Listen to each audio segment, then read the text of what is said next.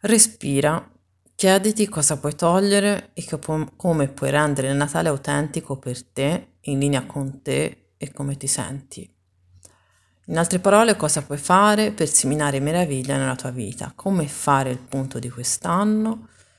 E come è stato sostanzialmente quest'anno per te, di cosa hai bisogno? E come vuoi chiuderlo, in che modo vuoi celebrarlo. Quindi soffermati un attimo, respira e chiediti, guardati un attimo indietro. Hm? Se capiti qui per caso ti ricordo che questa è la serie dell'avvento delle meraviglie, una piccola grande sfida di 24 brevi puntate, il cui filo conduttore è riscoprire il Natale con gli occhi della tua bambina anteriore, con gioia, gratitudine e meraviglia. Nel seguire queste puntate voglio affiancarti nel ricontattare la tua creatività e spero riscoprirla, metterla in gioco e prenderti cura di te, perché questa è la prima cosa da fare, che può sembrare un po' strano che mh, mm, si pensa a Natale come qualcosa di esterno, invece è qualcosa che sta dentro di noi, mh? Mm? una lucina proprio dentro di noi, l'oro della nostra anima.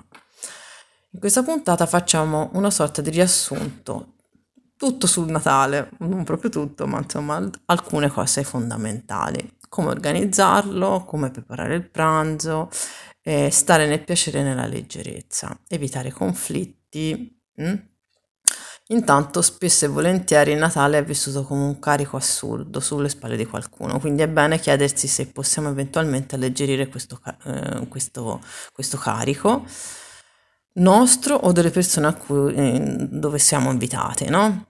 Eh, alcune persone formalmente potrebbero opporsi a questa proposta, ma tu prova a chiedere, a spezzare uno schema formale e d'obbligo. Se quello che conta è stare insieme, possiamo anche rivedere alcune regole e formalità, eppure semplificare il menù, perché no? Anche se nella famiglia la tradizione è fare il menù super impegnativo, forse si può anche semplificare e star bene lo stesso insieme, forse anche meglio perché siamo meno stanchi, meno appesantiti e più rilassati.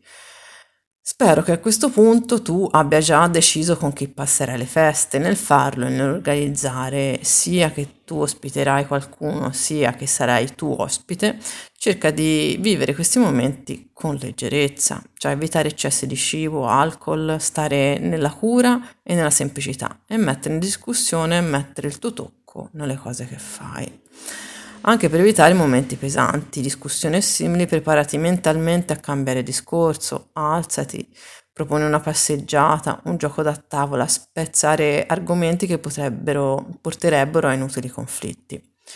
Se inviti delle persone da te, una idea per evitare che gli altri scadano in argomenti pesanti, per esempio politica o simili, com- un'idea potrebbe essere quella di comunicarlo anche in modo giocoso e dare delle regole. Mm? A volte la pesantezza arriva quando dopo il pranzo non abbiamo organizzato, pranzo o cena, insomma, non abbiamo organizzato altre piccole attività come un gioco da tavola, una passeggiata, un film da vedere insieme, per esempio, no? E si tende a scadere nel, nelle solite discussioni, complice la stanchezza, le tensioni accumulate, troppo cibo e l'alcol. Le discussioni tendono facilmente a degenerare, purtroppo è così, facciamocene una ragione. Sull'organizzazione non voglio dare troppi spunti, ognuno ha le sue modalità, ma se non vuoi correre e sovraccaricarti, pensa a chi puoi delegare e come snellire il menù in modo da non arrivare la sera sfinita e non aver goduto della compagnia perché sei completamente eh, sei, siete, che chi, chi ti dà, dà una mano siete completamente sfiniti, cioè chiedetevi se ne vale la, veramente la pena. Ospitare o essere ospiti significa essere a proprio agio e stare insieme, non fare il, il ristoratore tutto il giorno o tutta la sera.